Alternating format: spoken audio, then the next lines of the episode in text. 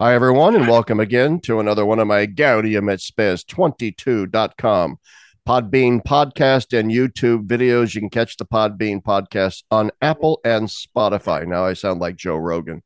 You can get it on Apple and Spotify. Uh, and I'm bald like Joe Rogan. Anyway, we have. I, I, I told these two guys, these two yokels that I have on today, hey, I'm getting the band back together because uh, I so much enjoyed our first conversation on uh, John Courtney Murray and the Catholic Worker Movement and so on. And we're going to, this is part two, part two. And I'm speaking of none other than the uh, Michael Baxter, teaches at uh, Regis University in, uh, where is that? Denver, right? Denver. Right. And uh, I, I, for some reason, I had a, a temporary panic attack. They're thinking, oh, wait a minute. No, it's not in Denver. It's outside of Denver. No, it's in Denver. And uh, then we have Benjamin Peters, who's at St. Joseph's University College. It, oh, there's my dog barking. St. Joseph's in uh, in Connecticut, Connecticut, and uh, they're both uh, professors of religious studies, theology, that kind of thing. Uh, and uh, we're going to launch right into this. Sorry for the very unprofessional, slipshod nature of those introductions, uh, but uh, I, I didn't really take a whole lot of time to download massive biographies of both of you because I'm really both and both of these guys, if you listen to the last podcast, are deeply involved in the Catholic worker movement. In fact, I did a, a standalone interview with Benjamin Peters about his book called To Be Saints, right there. That's I don't know if I showed this before, Dorothy Day's retreat notebooks and so forth. It's about the Hugo retreats and many other things. Uh, uh, that Dorothy Day was about in terms of her spirituality. Anyway, so we want to continue our discussion today. I wanted to get back to these guys because we really spent a lot of time last time talking about Merca and John Courtney Murray and and liberalism and so on. And I wanted to uh, to really do a deep dumpster dive and and and dig down into it a little bit further. To that end, I, I, I wanted to talk a little bit about some issues near and dear to the heart and soul of the Catholic worker movement. We're going to talk about the worker movement in a second, uh, about you know its status and so on. But one of the things that we didn't discuss in the last episode that I think really needs to discuss is, is that Dorothy Day and Peter Maurin and, and, the early lights of the Catholic worker movement were deeply, deep, deeply critical of capitalism. However, you want to define capitalism, uh, in many ways, one could simply say concretely that they were critical of whatever you want to call the economic system that currently governs America and and and Europe and most of the world. Whatever label you want to put on that, and it's convenient to call it capitalism. They were critical of that. So I'm going to turn it over to my two guests. I'm going to start with uh, Mike Baxter and then go up to Ben. Uh, Mike, what what do you make of Dorothy's critique of capitalism, and do you think that it is still pertinent today? Um, I do think it's pertinent today. And I guess the way I look at her critique of capitalism was that she got a lot of what she ended up criticizing about capitalism from her pre-conversion days in um, in the 19 teens and 20s uh, when yeah. she was part of the old left. Uh, and she doesn't hide this at all in uh, The Long Loneliness. She's very clear about her own roots in um, old left circles. Um, she at one point lists all the different branches of uh, left wing, um, in one way or another, Marxist thought, you know, the kind of traditional Marxists who say just wait for the unfolding of the dialectic and the contradictions of capitalism, the system will collapse in on itself or the direct actionists who said, no, we have to take action, intervene in this social order and create a new community now. That's what she favored. Those were the Wobblies. And then the socialists, the ones who wanted to, you know, win over the state. And uh, she was wary of that. She interviewed Trotsky back in 1917, not long uh, before Trotsky made his way back to Russia and the revolution and uh, one key point in the long loneliness, she um, quotes Trotsky something to the effect of uh, those who try to win the state get won by the state. So that the socialist agenda of a lot of um, people on the old left was something that she thought was a trap. Anyway, she gets into all this um, in the long loneliness and lets it be known Yes. that she is part of the old left. And to be writing this in 1952, at the height of the Cold War, the McCarthy years, was a courageous and provocative thing to do. So she felt that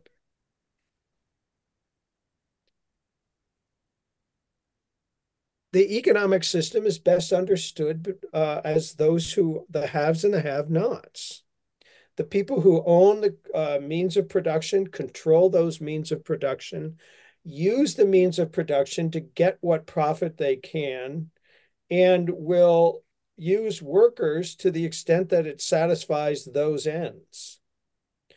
Um, and that was certainly true, you know, at the in the early 20th century. And, you know, and she even cites books like, you know, the classic Upton Sinclair's The Jungle, a very powerful book. And uh, and she read it when she was young. And um, she read Dickens, and you know, Dickens is full of stories about people who are the have-nots, the forgotten ones.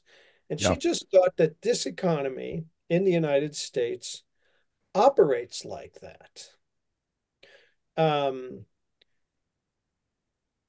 and the question, I suppose, would be, does it still operate like that? And the answer, I suppose, I would give is yes. And the best way to find out how it operates is to go to talk to those who are workers. Um, you know, one time I was in California, in Santa Cruz, or south of Santa Cruz, Wat Watkinsville. And- Watsonville, Pardon? Watsonville. Yes. Watsonville, where they grow all the strawberries. Yes, I know it well. Yeah, it's an a Driscoll, the company, and and you drive through there, and there's just hundreds of people picking strawberries. Yeah. What are they getting paid? I go up the street and I get their strawberries. What do they what what are they getting paid? You know, and um, what are their working conditions and so on? These are still relevant questions. When I was uh, working, I, I after leaving Notre Dame in 2011, I ended up teaching at DePaul for a few years and um, I got involved with the uh, with the union. I didn't get involved. I brought my students down to meet people in the union. The union was called Unite Here. And there's some Notre Dame students who were involved in that union uh, in Indianapolis and uh, elsewhere. And uh, so they put me in touch with Unite Here in Chicago.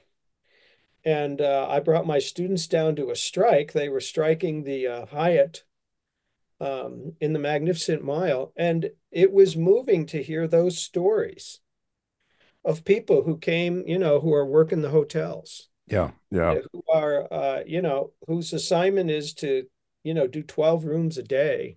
And then arbitrarily, or not arbitrarily, not indifferently, but in order to get more efficiency out of these workers, they would say, now you have 14 rooms a day to do, and they wouldn't raise the pay and so on this is happening all over still, and we just have to, I think, listen for the stories and the experiences of workers. And I think Dorothy was wonderful about that. She she was a you know she described herself first and foremost as a journalist, yes, absolutely. Um, and uh, she was committed to reporting on what was going on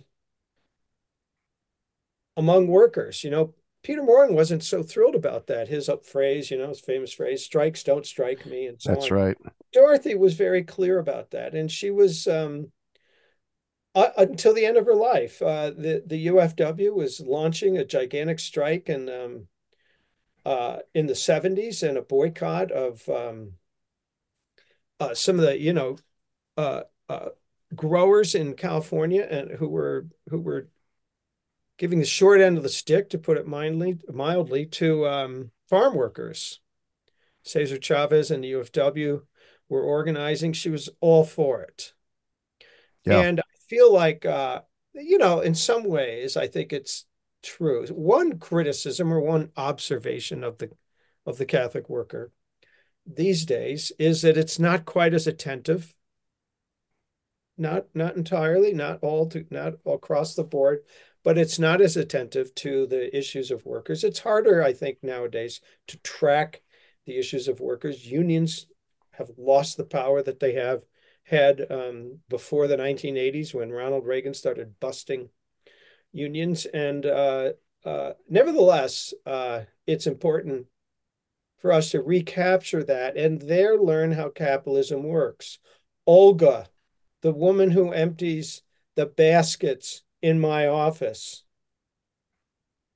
what does she get paid?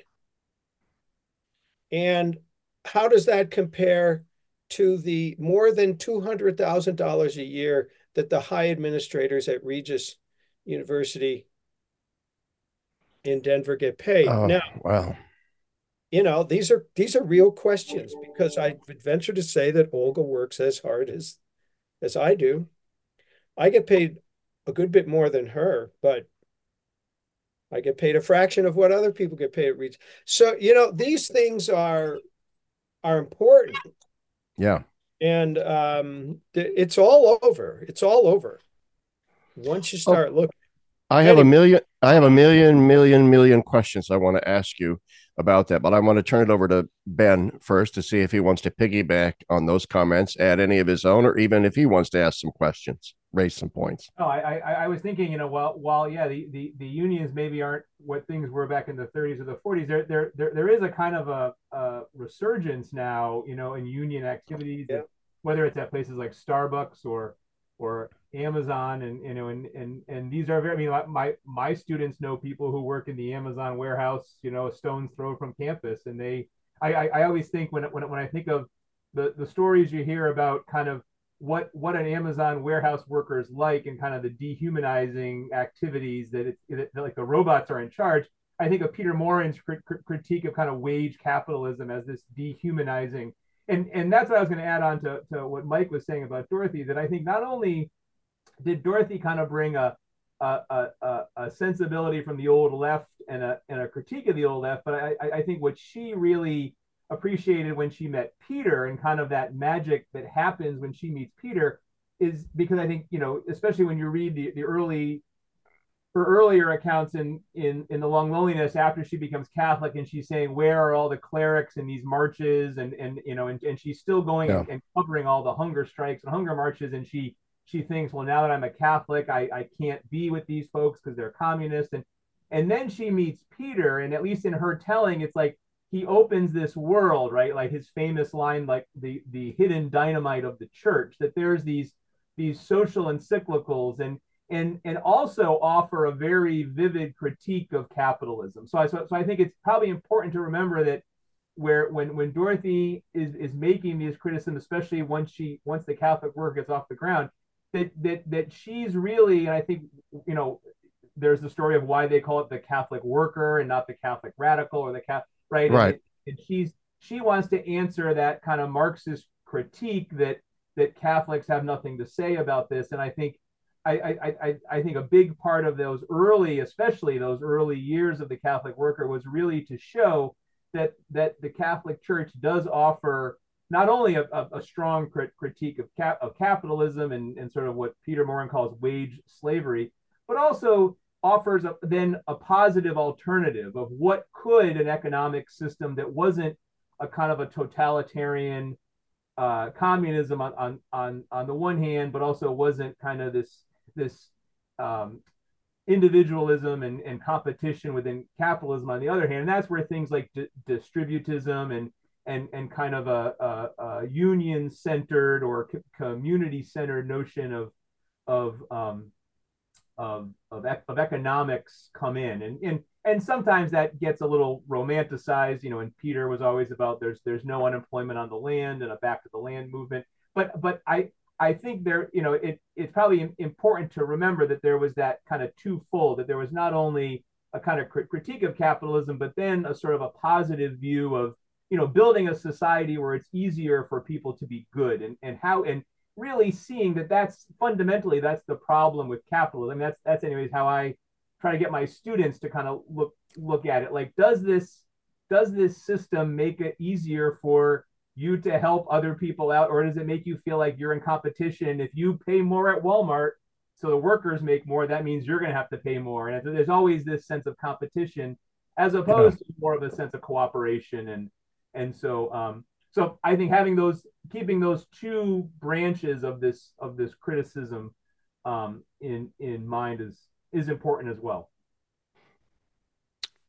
You Michael, know, a couple of you know a couple of examples because um, I I do suffer from the romanticism that Ben points out, but but um, I I have had ideas and and partial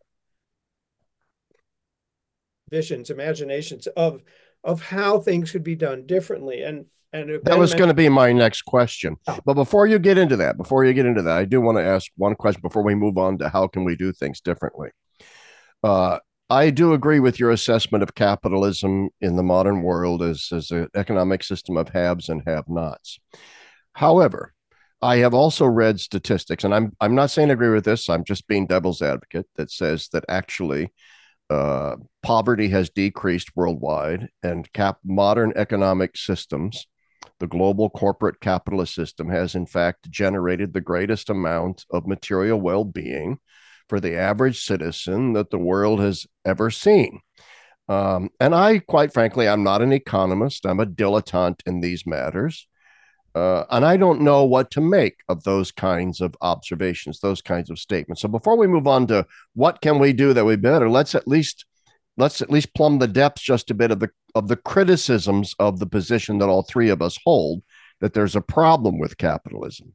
So maybe Michael, you could address that. Yeah, I, I two responses. That one, uh, and both of these are are taken from my reading and studying of things um, by Alasdair MacIntyre, But the the first response uh, that I want I want to say to that is that it's true, in a certain sense, that poverty has been alleviated in a lot of parts of the world, and I suppose you could say it's due to capitalism. And and critics of capitalism have to admit it's good for people not to go hungry.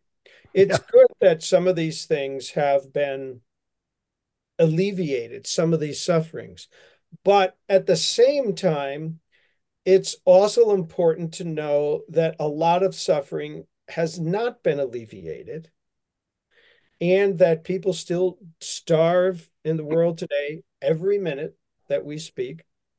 Um, and that uh, workers are still inhibited from flourishing, to use both a Marxist and Aristotelian, Aristotelian term, uh, are still prohibited from flourishing because of the way the market operates. At one point or another, workers will be seen as mere instruments for capital and they get they'll get for example laid off and so on and uh, look at all the layoffs that are going on, you know, in all sorts of uh, industries now and in the future with artificial intelligence.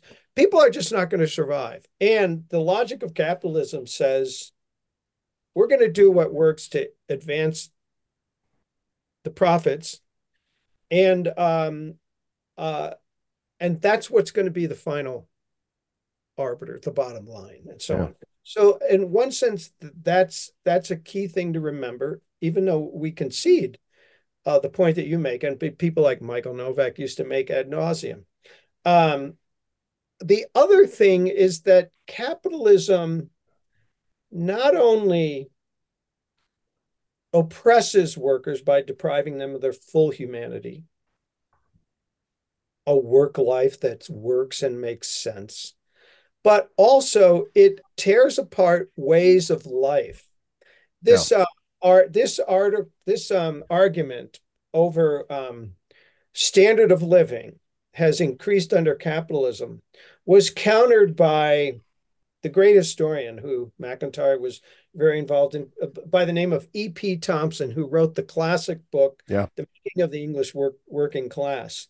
And what he points out throughout the book and against apologists of capitalism from the West.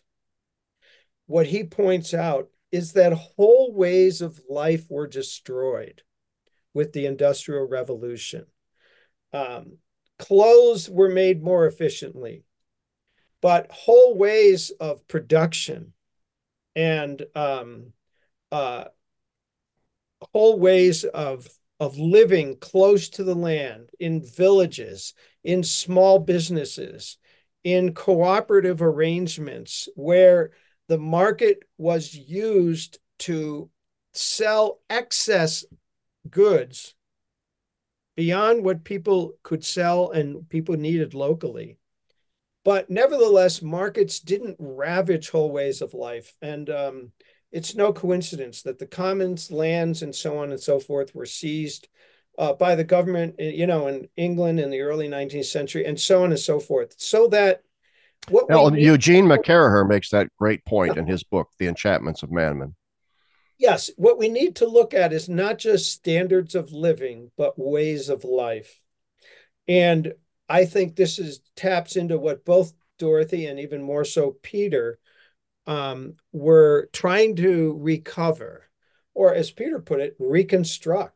You know, like we want to construct communities and sort of re- retrieve or restore a more localist understanding yeah. of. Yeah.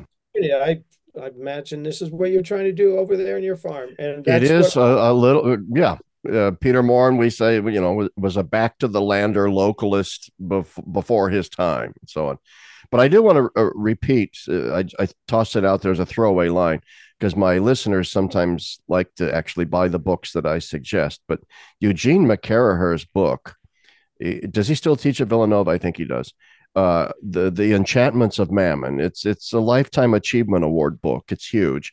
Uh, it take you a while to read it, but he lays out such a beautiful case, I think, for uh, the deeply, deeply flawed nature of our modern economic system and the historical antecedents that led up to this. And the point he's making is that it didn't have to be this way.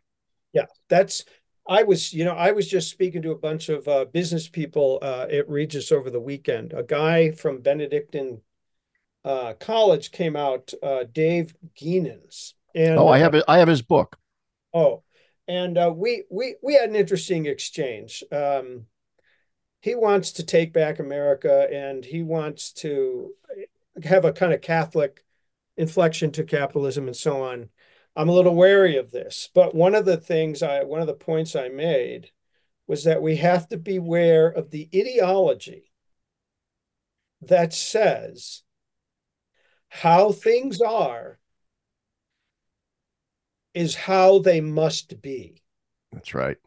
And um, we tend to get trained by our social setting to think in certain ways to capture our imagination. I'm sure Gene talks about this.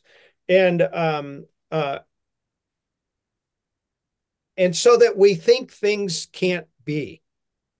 But I feel like the worker, Peter Maurin, they, Dorothy, they all said, no, things don't need to be the way they are. They can be different, and we can be idealists. And if we're idealists now, that will become the reality down the road. Yeah, and yeah. I think there's a lot to that.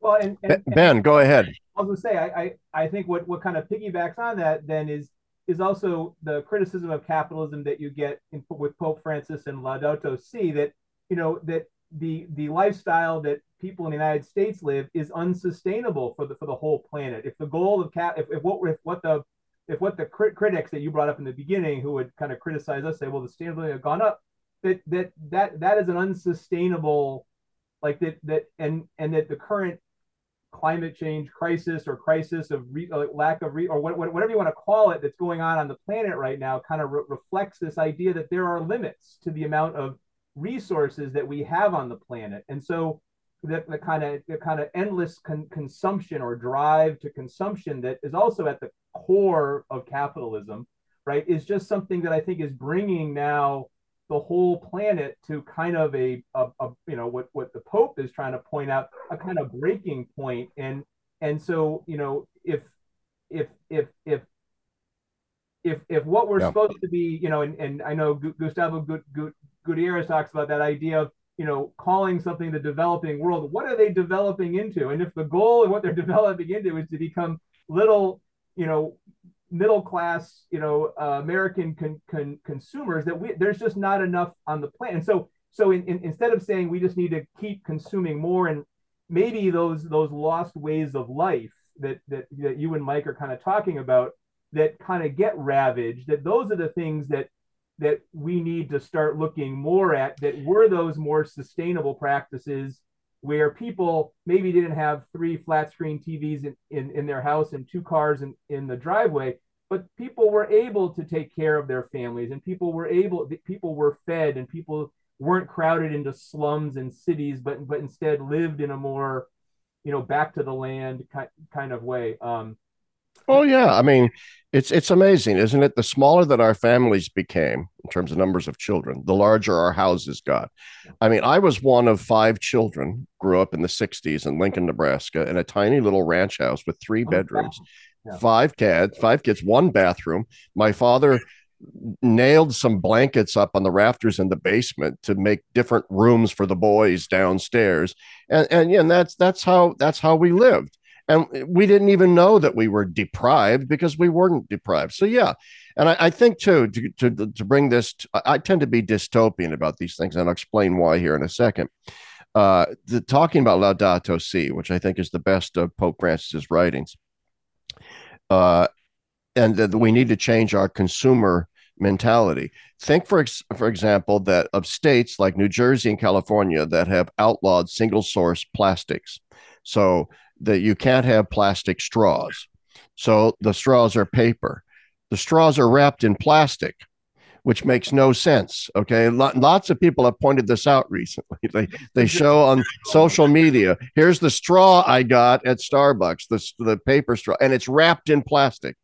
Likewise, uh, both in California and New Jersey have noticed an absolute explosion increase in the use of plastic as soon as plastic grocery bags were outlawed.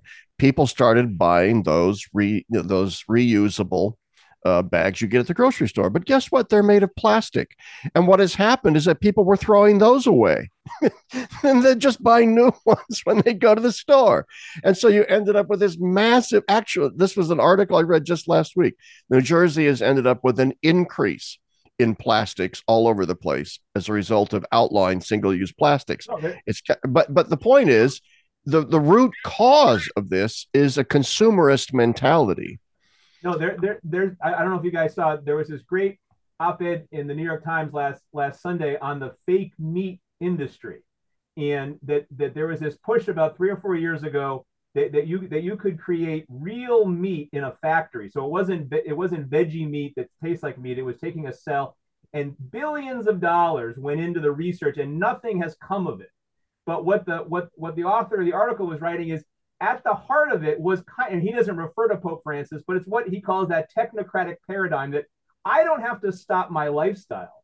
I can still eat steak every night it's just technology yeah. will fix it. So now the steak isn't as bad for the planet as as you know these huge feedlots out in your old state of of, of, of, of, of Nebraska and all that's right that those things cause. So like like the idea that I have to change my lifestyle and maybe not eat as much meat or not eat as many of these things, that's off the table. I just look for well I'll have science fix it. So now we have meat that's just better. And it's just this big myth. And it was, and you know, and they were kind of saying, could that three billion dollars have been spent in some other way to address, you know, all the problems that they were hoping? Yes. To, but it just wasn't as sexy as no, no, no, no. We're gonna let you know. And I, I, I often think about this with uh, electric cars. Like, no, no, everybody's electric car. You can keep driving all you want. We'll just make cars that aren't as that are a little less bad than get as opposed to just drive less or bike more or walk more or do some but we don't want or, to or invest or invest in mass transit uh, oh, yeah, so that we we can actually have cities. One of the things i love about new york city one of the things i loved about the time i lived in rome is that there are cities in which you don't have to own a car where you can actually get around and live without a car. Uh, and i think we need to design cities like like that. Anyway uh, but i want to move this is all a preempt. I want to move on to the question that that Mike started to, to ask, which is assuming that there are these problems, of social dislocations, the destruction of communities, blah blah blah, capitalism. How can we imagine it differently? And eh, I, I said earlier, I tend to be just dystopian about these things. I just finished reading a book by a philosopher named Anton Barba-Kay, uh, trained at the University of Chicago, I do believe. And the name of the book is A Web of Our Own Making. It's really good. And he's tends to be dystopian as well. And his point is that you can liken modern globalist techno militarist capitalism to like this ever closing nexus, this ever tightening, tightening nexus, uh, so that opting out of the system is becoming less and less and less possible for the average person. And so his that's what a web of our own making that we've created this globalist economic nightmare that has its tentacles everywhere and into everything. And so the imaginative capacity to think differently, and he makes this point, is is robbed of us because it just almost becomes it's it's like being in a maximum security prison and you're in there life without parole and the very idea of escape is impossible. And and so I, I I I that out there as a preamble to okay Mike go ahead and discuss what can what what can we do differently? How can we live differently? Um I get this question a lot. I raise it a lot when we I teach a course on Laudato Si in the ecology and uh, at the end of the course, the uh, the problem that I raise is is the problem of hope. How do you hope? The more you learn about the ecological situation in which we live, the more depressing you get, and perhaps the less hopeful.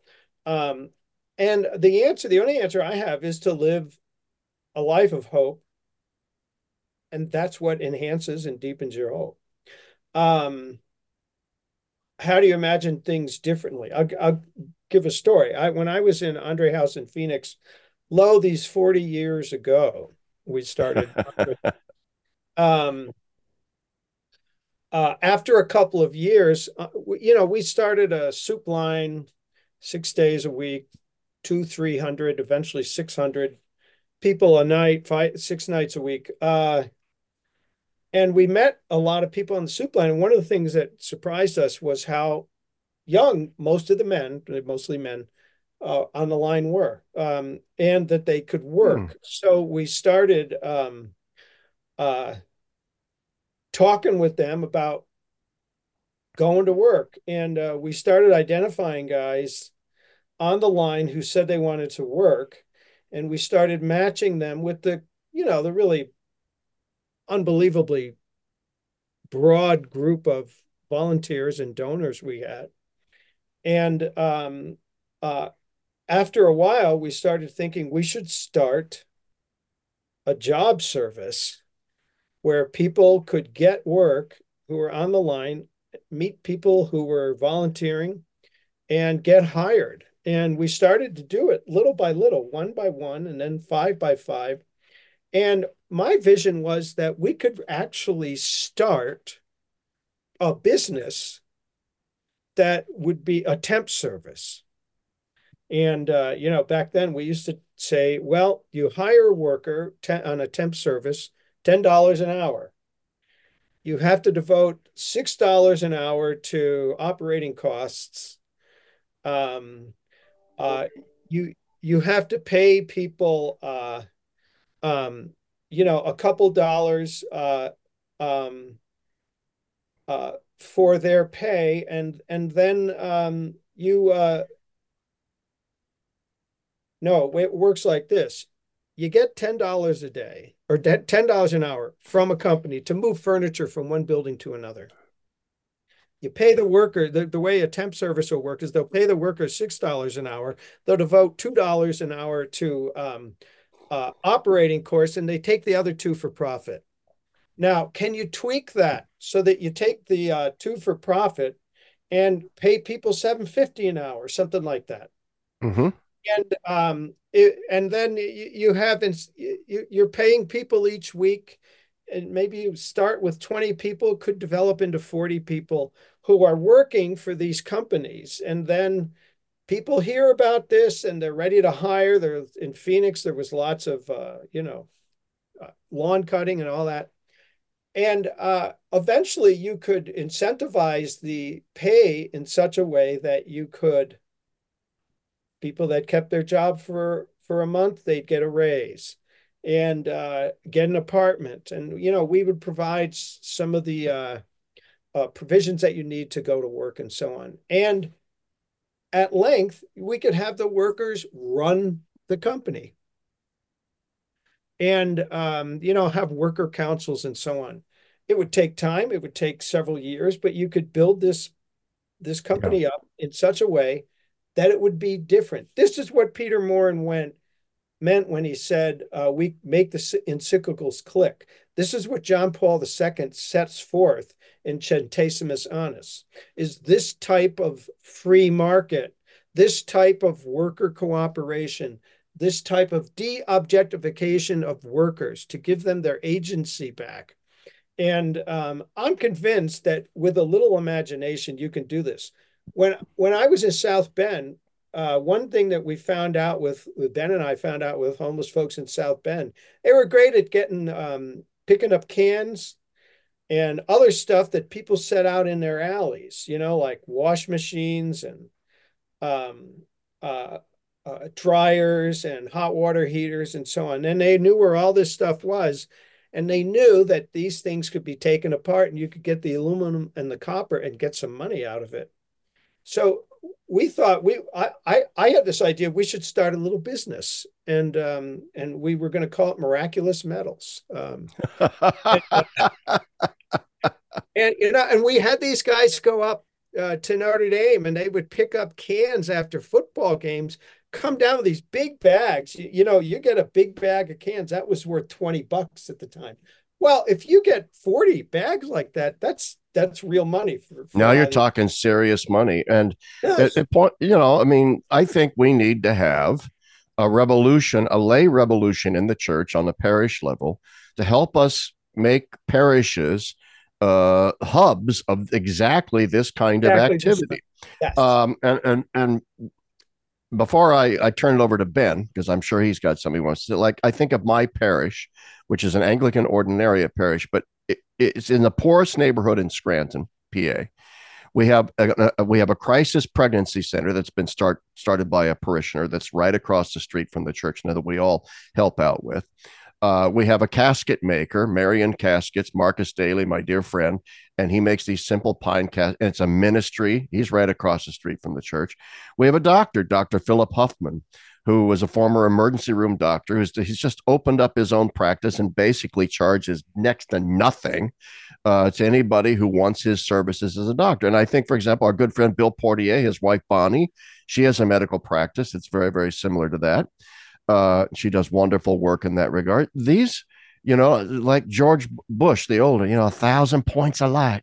Isn't that what he said? A thousand points of light. Now I'm combining Dana Carvey's impression of Bush with Bush, but you get the point that Bush was a Republican, but he wasn't wrong. Okay, ab- about that. Anyway, Ben, go ahead.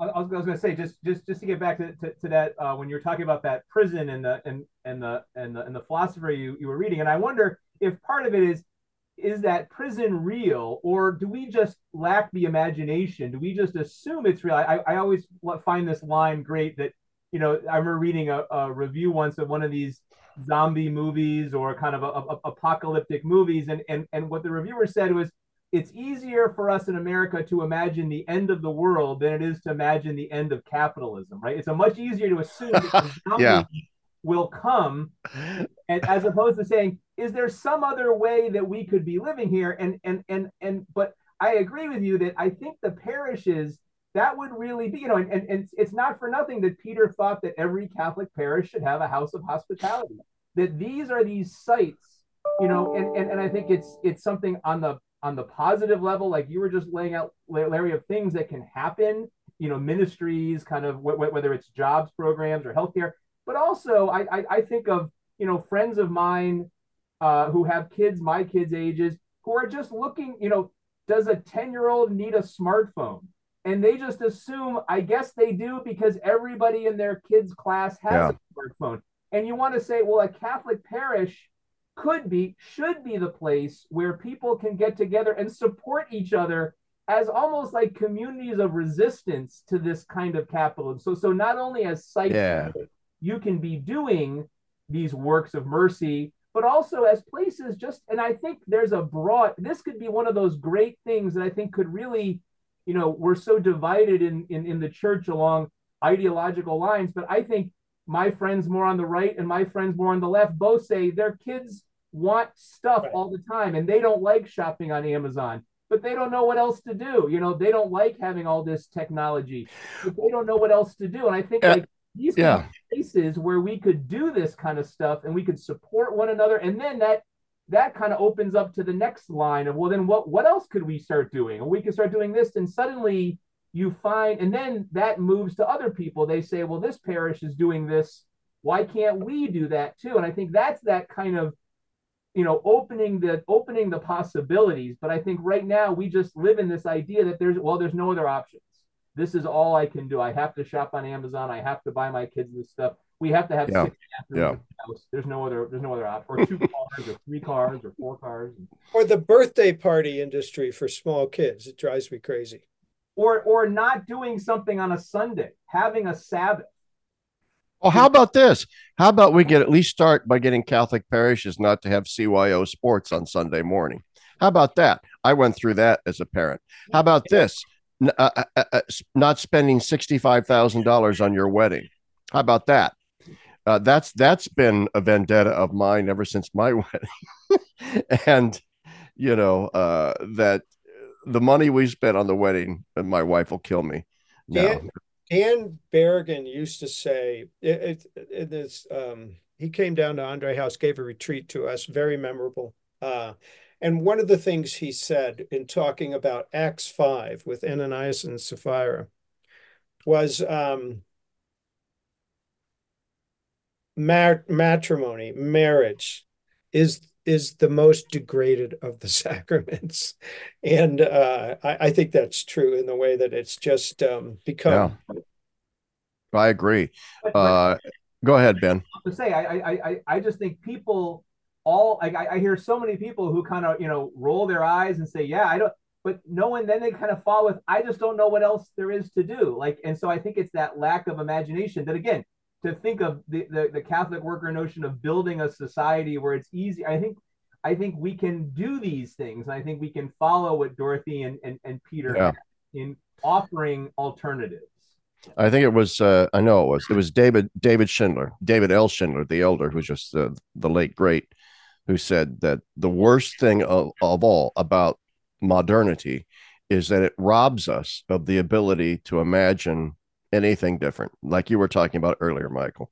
Uh, you know, when we have to be able to imagine that it could be different, it didn't have to be this way.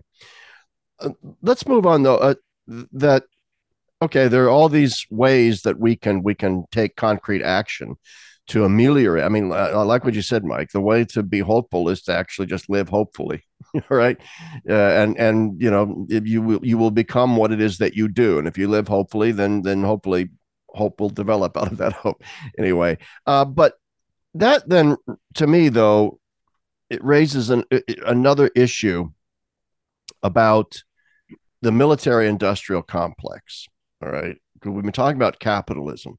One, I, I made a post on Twitter, X, whatever it is, the other day. It was on Facebook as well, in which I said one of the things that I've learned in my 65 years uh, is that there's one thing I know about the American government, and, and that is that it lies. And it lies about its lies. And it's lied so much that you can't trust it uh, with regard to anything. And, and, and so it would seem to me that there's always a prima facie case to be made that no war could possibly be just that this nation wages, but you can ne- because you can never trust whether or not this government is telling the truth about the reasons for going to war. And the, the what provoked that for me was that some guy who worked in American intelligence leaked something about how the Russians are putting nuclear bombs in space or something or other. And this was last week. And that created this massive hysteria. And so uh, I thought, well, how do we know that's true? And how do we know we don't have nuclear bombs in space? We don't know that any of that is true. So my, my point, it's part of my dystopian curmudgeonly nature, my my my my point is that this isn't just a question of economics. The system that we live within is an amalgamation of economics and power, not just the power of wealth, but actually imperial power, the extension of our wealth through the means of force, and that America is constantly on a war footing and has been since World War II. So, how do we, how, uh, so before we get on to, to the end point here, which is talking about the state of the Catholic worker movement, which may have to wait till a future thing. How do we interested who are interested in, in the Catholic worker vision and Dorothy's vision about issues of war and peace? And I know Martha Hennessy and, and some of the Plowshare Seven who went down, you know, and, and did the vigilante action at the nuclear site, and, and I believe it was North Carolina, or maybe it was Virginia. I can't remember now. Anyway, uh, what do we do? What do we do to combat that part of our economic system, this militarist part? Well, Michael, I'll go Ben. Well, gonna say just just just real quick. First, give up hope that we can somehow transform it or take control of that. I think there's been this long, and we talked about this last time with John Courtney Murray. This long kind of running Catholic narrative that Catholics can somehow save all of this or Catholics can redeem all of this. And I think Larry, that very powerful uh, uh, statement you just kind of made about this is almost inherent to the American project and so maybe the first thing we should do is sort of give up this sort of naivete that, oh no, if we just get enough Catholics in the military, or if we just get enough Catholic CEOs of, of Pratt and Whitney and Lockheed Martin, then everything will be better because they'll listen to what Pope, you know, let's just stop that charade and say we really have to kind of treat this as an unchristian, if not anti-Christian milieu that we live in and move from there and make that our starting point. As Dorothy said, yeah, there are some professions simply that a Catholic should not be able to be engaged in. But anyway, we, Michael, go ahead. We used to talk um, about this a lot at Notre Dame. Ben and I were both at Notre Dame in the early 2000s, and um, uh, people would people would say ROTC students who are so often the best students that you have. In oh class. yeah you know the, the department of defense knows how to use goodness to uh, evil ends. But um uh they, these were great students and they would argue that we, no we're going to christianize the military.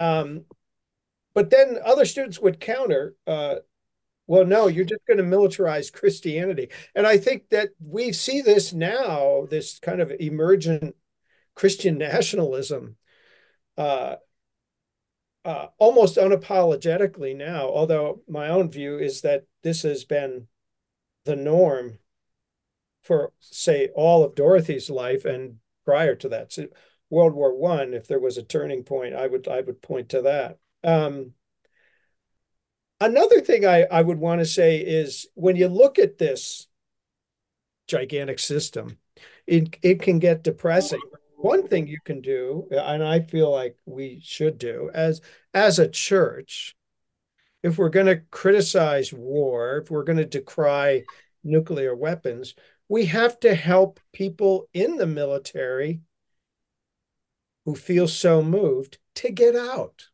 to leave or, or, or, or more broadly the whole military industrial complex you're yeah. building aircraft carriers and you're building uh, yeah, I think this is so true. I mean, I told you I did my master's thesis at Mount St. Mary's under Germain Grisez. And um, the, the, the gist of it was that the American nuclear deterrent is immoral, uh, gravely so, and that no Catholic can participate in it. Uh, and it's funny, it's back in the day before computers. This is the 1980s. So I wrote the the the, the thesis out longhand on a, on a legal pad, and I I didn't have a working typewriter at the time. It's a long story. So I, I found this guy, and people, people used to do this. They used to, you know, you'd pay them to type up your stuff. Yes, yes. Typists, right? So I gave him this 125 page, you know, thesis, and he typed it. Well, it turns out the guy was in the Nebraska National Guard, and he gave it to his sergeant because he thought it was so interesting when it, when they when they got it done, and both of them ended up leaving the Nebraska National Guard because they were both Catholics, and they were so moved by by the argument and and what the, the the typist said to me was Nobody had ever presented that argument to them. That was Yeah. the first time they had ever heard the argument. All they had ever heard from anybody in the church was, "You're fine. You're go ahead."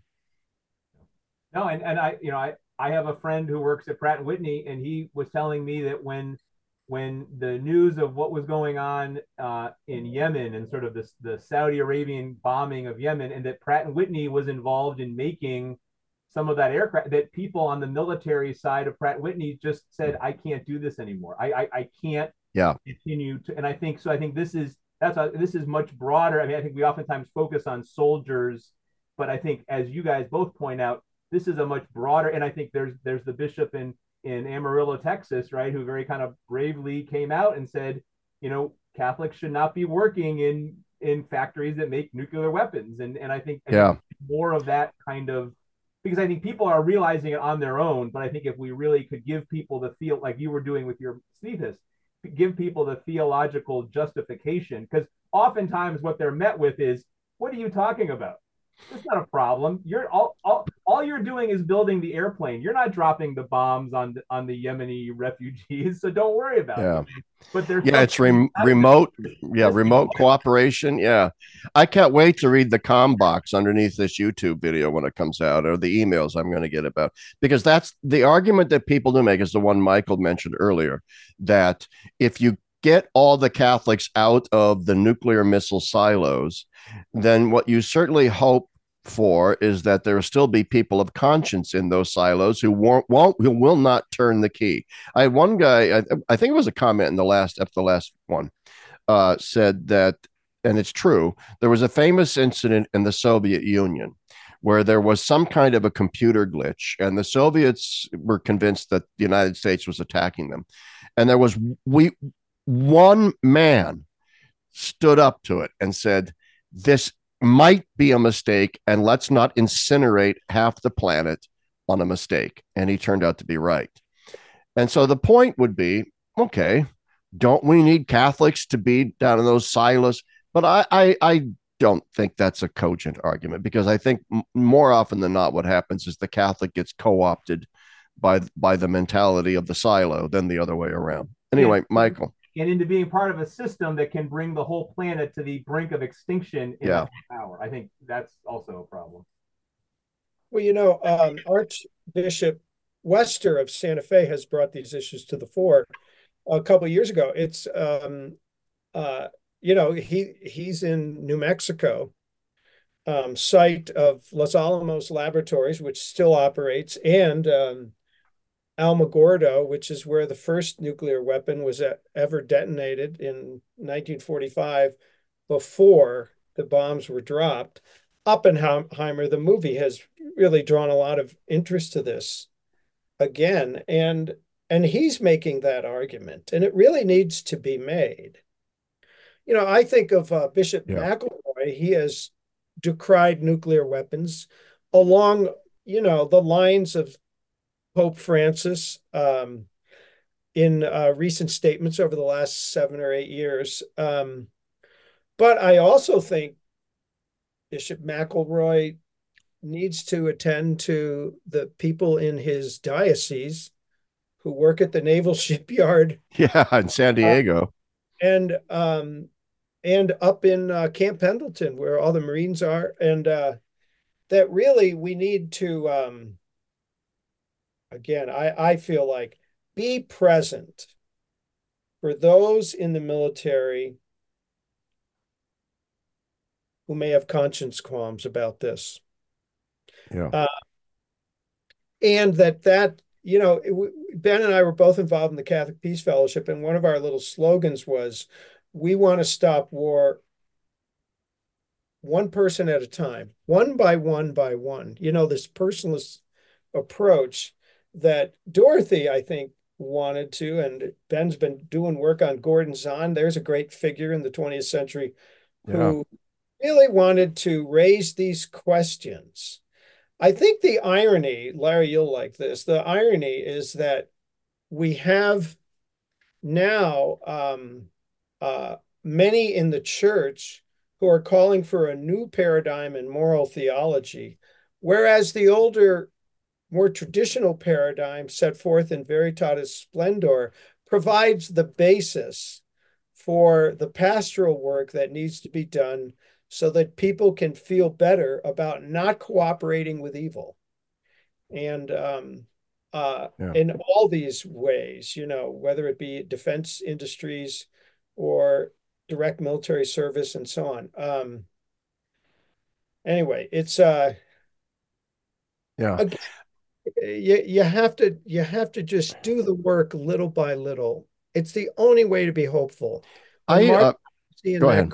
When Martha and, and those folks go get arrested in the Kings Bay, you know, I think it's great.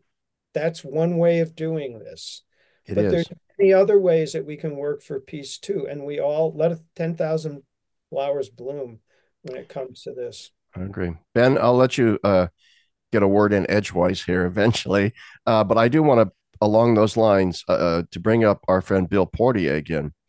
I remember years and years ago at some conference. I do not. I went to so many. We all do. I, they all run together. Uh, but Bill presented a paper. In that paper, he floated the idea that the church needs to develop a penance service of healing and reparation. In other words, what we're what we're talking about here isn't to judge Catholic soldiers. We're not here to heap coals of blame and hostility upon, but to, to use a much overused term, to accompany, to accompany, to help them get out of the military in whatever way we can, if that if they have a conscience qualm about it. But also for those who remain in the military. Uh, I, I have a very, very dear friend. I won't say who. His son joined the Coast Guard and in the Coast Guard, in this, um, I know the, the son very, very, very well. Salt of the earth kid, great, great young man, Catholic.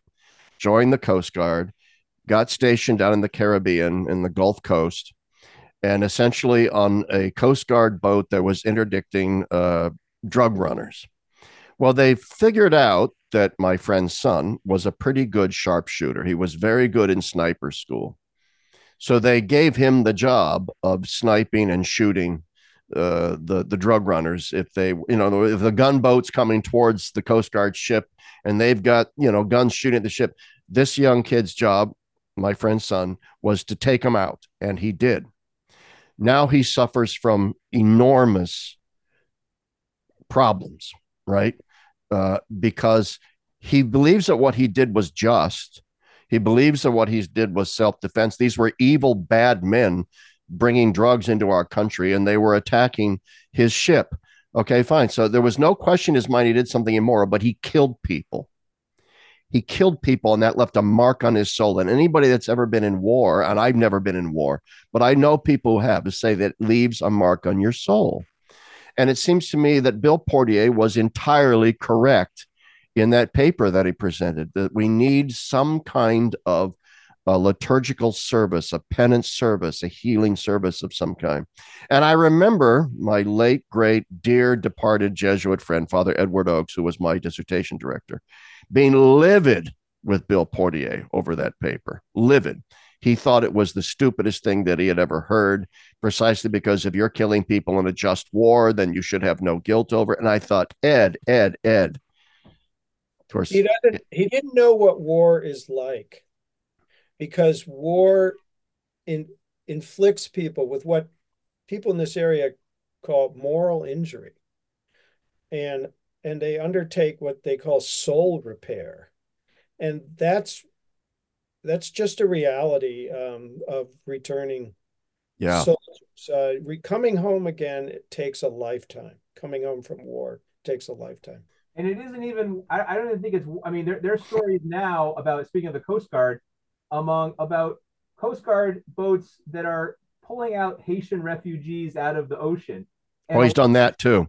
Accompanied children, and they're told just bring them back to Port-au-Prince. And there are these stories of these Coast Guard. They're not shooting anybody. They're not killing anybody, but they're fishing five and six year old orphans out of dinghies in the boats, and then just dropping them off on a harbor and the kids are crying and these coast guard you know shipmen or whatever they're called cadets are are you know are coming back again with this sense of moral injury and are and, and because not because they even killed anybody but because they're wondering, I have a five year old daughter at home, and I just took this five year old girl, and did I leave her with, you know, kidnap? I mean, like, and and and so all of this, you know, trying to trying to work for this what you're kind of calling this military industrial complex. I think it it spans even beyond the guy with the gun, right? It goes Yeah. to this whole, and that's what you you you you you you can see like the person who makes the guns or the person who who sells the guns or the person who you know all of those people begin to get pulled into this system and i think my friend you know at, at pratt whitney was pointing out that even on the engineering level there are people who are starting to say what are we doing this for and should we be doing this? And people are saying well of course you're, you're not in charge of what they use the weapons for. You're just building the weapons you know in some hope i guess that they get used know you know but um but what what one, one, one of the points too i was thinking as you guys were talking is you know so as mike mentioned i'm doing work with gordon zahn who's famously his kind of most famous achievement was kind of dis, dis, discovering franz Jägerstätter the story of this of this german or this austrian catholic who's executed by, by the nazis after he gets drafted and and refuses to fight in the in in hitler's army despite the fact that every priest and bishop and catholic cleric he went to for advice said just go do it. You're not in charge of deciding if the war is just or not. You have Yeah. to think about yourself and, and, and, and, and do your duty. But, but one of the things that, that Zahn often talked about is that in Catholic moral theology, we have this thing called the presumption of justice that we give to the nation state, that, that, we, that we presume that in times of war, there's a presumption given to the nation that the war is just. And what Zahn said is, and this kind of goes back, Larry, to what you were kind of talking about, and that seeing Yeah. America in this more imperialistic way, that maybe what we need to start, maybe the starting point should be a presumption of injustice. And then Yeah. the case has to be made that this is something that a Catholic should participate in, whether it's whether it's in building the weapons, whether it's in working, you know, serving in the military, as, as opposed to the starting point being a, a- an assumption of justice or or a or a or, or a presumption of justice. And and I I think about that Zahn line a lot to have a presu- the starting point like like the starting point that Jägerstätter had was a was a presumption of injustice that Hitler and the Nazis were an unjust regime and you had to argue to him to prove that they weren't and nobody could do that for him and so then he said well I can't participate in this it would be evil uh, but I think I think Catholic theology and Catholic theologians can help out here and bishops by maybe giving people more of that critical presumption of injustice. And let's start there and have have the nation make the case for why we should be participating in these things. Um, I think that would be another place that we can maybe point to. Excellent. Excellent. Uh, I think that's very well said. And uh, all these, all these are great, are great uh, suggestions and ideas. I, I just, um, you know, and I want to leave this with the viewers. We're probably going to wrap this up now. That we, I always get emails saying, okay, with regard to capitalism, well, what system would you recommend? And or blah, blah, what political party would you vote for then, Mr. Smarty Pants? Or, oh, um, you know, or as George Weigel said to me in Rome last October when I said that nuclear weapons, our, our nuclear deterrent was immoral. And George said, well, you know, it, by your logic, we'd all be speaking Russian right now. First off, that's not true. I don't believe that that's true anyway. And and second off, I said back to George, and I love George. He's a great guy. He's a friend. Uh, I said, George, that makes you a utilitarian. And, and you know, and he it just it just the the subject changed, and somebody interjected some other comment. I think to diffuse the situation. Uh, uh, but I I don't I we have to get rid of this fundamentally utilitarian calculus that we don't we don't bring that to bear in the sexual sphere, right? it's all gravely immoral. There's no utilitarian calculus. There might be subjective mitigation, but there's no utilitarian calculus of means and ends. But when it comes to the military industrial complex, there sure as heck are. And so I, that's, you know, uh, I, I'm not a huge fan of Cardinal McElroy for a lot of reasons, but he is absolutely right about the asymmetry uh, in our moral theology. Yes. And, you know, um, for your readers or your listeners, Larry, I'm going to mention an article that I know that you know, even though we've never talked about it. It's called The Morality of Obliteration Bombing by John C. Ford. It came That's out right. in the summer of 1944. It's about 80 pages long. You can get it free on Theological Studies. And um, it's a long article, but boy, I'll tell you, it's a classic because it makes the strong Catholic case that Yes. you just can't directly attack the innocent in war. Um, and uh, he does it from just war grounds. Um, Oh yeah, Grisez leaned heavily on that Ford article. it's it's very powerful, and so these issues, and this is pre-nuclear weapons. Um, Yeah. And and so these issues have been here a long time, and um, we really need to kind of recover this kind of discourse, which I think is a way a way to help us through these complicated issues. Yeah. I mean, the firebombing of Dresden, a lot of Americans are unaware that uh, the American napalm, or the equivalent of then, of napalm bombing of Tokyo, killed more people. Uh, I believe this is true, uh, but I believe that it killed more people than the nuclear, the atomic bombs we dropped did, because so many homes in uh, Tokyo are utterly flammable, made of bamboo and paper and things like this.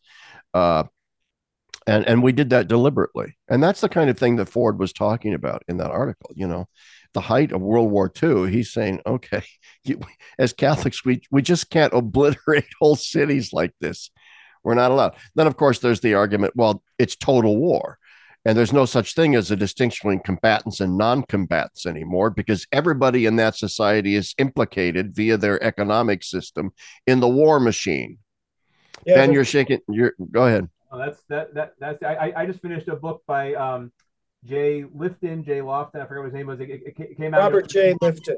Yeah. called, called the myth of, of of Hiroshima. That there's this that that and he kind of goes back and tracks the, the the documents to how how we talked about the dropping of the bombs on on Hiroshima and and and Nagasaki and, and where these arguments of no no it would have taken it would have saved two million lives and first it was a million lives and before that it was 800,000 lives and then and then know that you know it, there there this was a this was a people that just it, it was a total war and there was no other way around it and he kind of pulls apart all of those myths that you know as we're celebrating the the anniversaries of, of the bombings of Hiroshima and Nagasaki you know even George Weigel brought up the same arguments that have been kind of you know that came much later after the bombing for justifying this and and I think that's all that's Yeah. all worth worth re- remembering and then and then reading what people at the time were saying that this was not you know that that once we start once we start losing this this distinction between combatants and non-combatants and once we start making this argument that it's just total war that then we've kind of lost any sense of um, that war can be just uh, once we kind of lost that you know and, and that's and right Elizabeth Anscombe makes that and Grisez and Ford and I think there's a, there's a long line uh, going back within within Catholic the, the, theology, you know, who, who are not pacifists, by the way. Uh, John Ford Right. was a pacifist. Anscombe was not a pacifist. I don't know if if Grisez was a pacifist. No, he was not. He believed in it. He justified. I mean, he justified his position based on just war principles, just as as Ford had done but, in, in 1944. once you lose And just as Mike Baxter was mentioning in our last episode, he said, in, I believe you said, Mike, that uh, you said you increasingly rely on the just war theory in order to show why most wars are in fact immoral. You know, um, uh, Ford at one point in his great article says, um, if this is if this is the nature of uh, of modern warfare, then so so much the worse for modern warfare.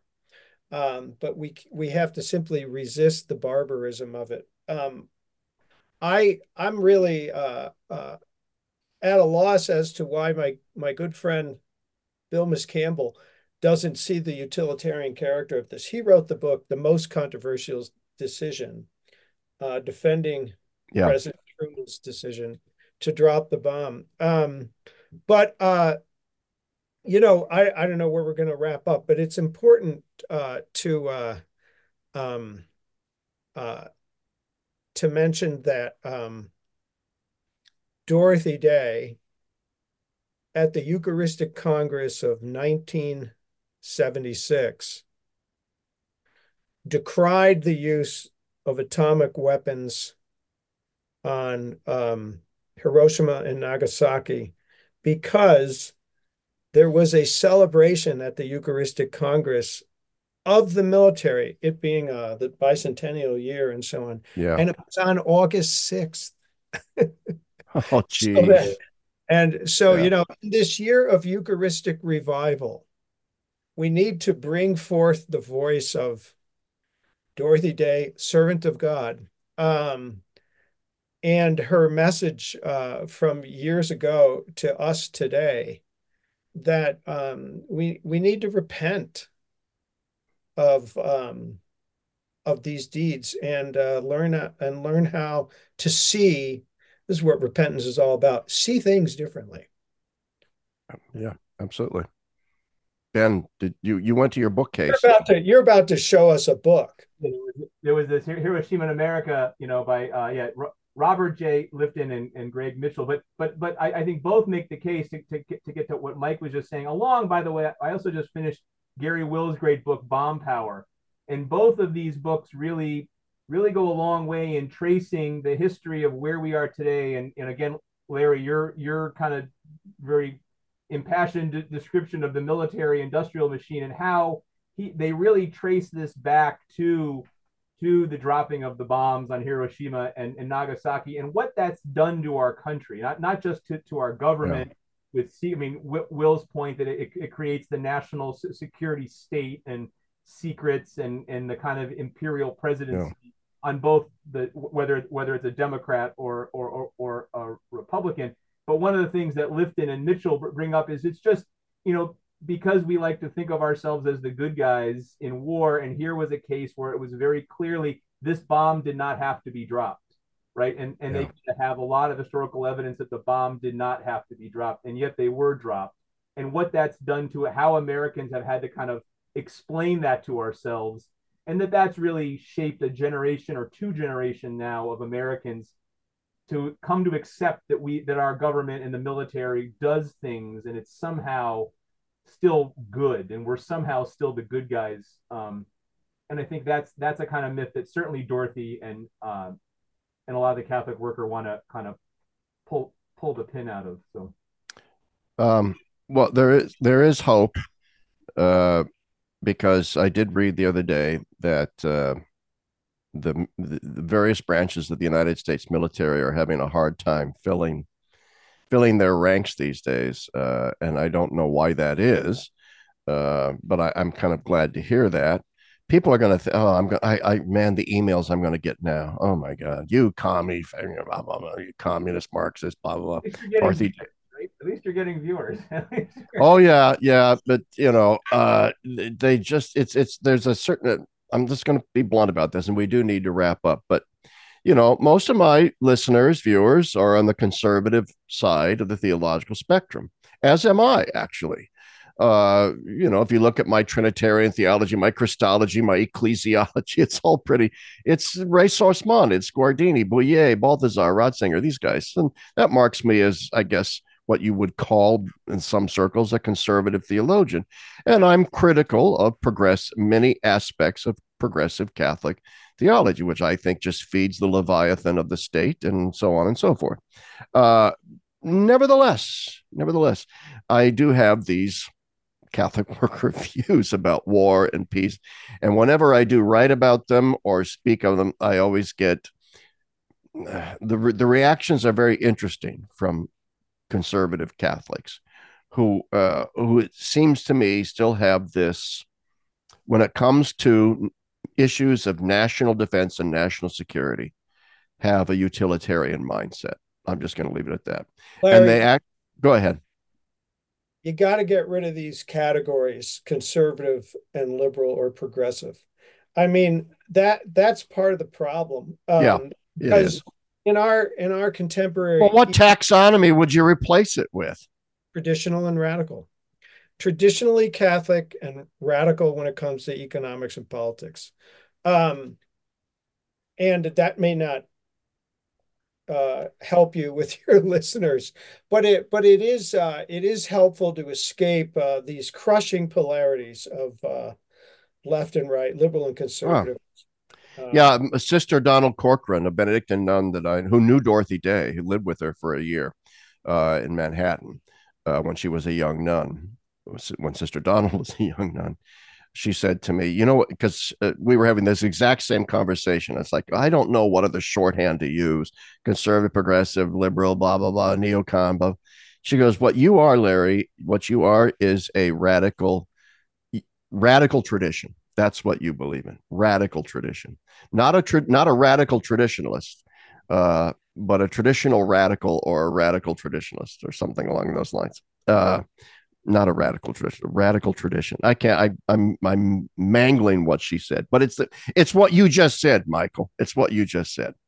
Well, and and and I and I, I think this also takes us back to last time we we, we talked in about Murray and kind of the view of America that I think is shared by people across this political spectrum that we're limited by speaking of kind of a lack of imagination, I, I, I, think as Americans, we're sort of given two options and, and, and that's kind of it. And, and I think, um, but I think one of the things that was helpful in what we're talking about with, with Murray is to kind of see that, that both of them really are just two sides of the same coin. And that's this view that America is somehow the exceptional place and Catholics have an obligation um, to yeah. sort of work for it. And and, and I think what what the radical crit- critique that we're talking here kind of um, isn't buying into that and never has bought into that. And, and so what's uh, oh, this is a great point, and was one of the topics you sent, Mike. Oh God, can we just go another five minutes here? Look, the deal is this. Uh, uh, I was just the, about the, to teach at you saying we need to get out, but that's okay. no, just a question of because I do think what afflicts so many Catholics in the United States is a sense of American exceptionalism.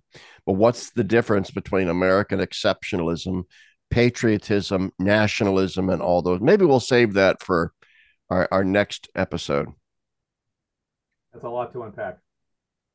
Yeah, I mean, patriotism is love of country, but why do we say love of nation state? I always used to say when I was in yeah. South, I'm patriotic to Michiana. well, yeah, I'm patriotic. I, I, when people, you know, ask me where you're from, I don't say I say I'm, I'm from Nebraska. I, I've lived in Pennsylvania for 30 years, and when people ask me where I'm from, I say, "Oh, I'm I'm a Nebraskan. I'm from Nebraska." I I loathe the notion that I'm a Pennsylvanian, and I reject it utterly.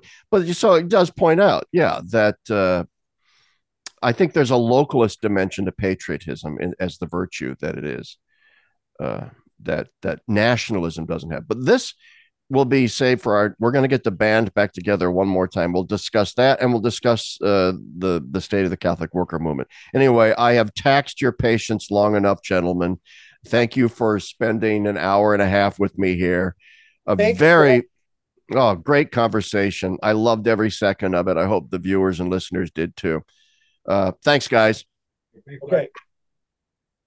Oh, now I just need to figure out how to stop recording. Stop recording.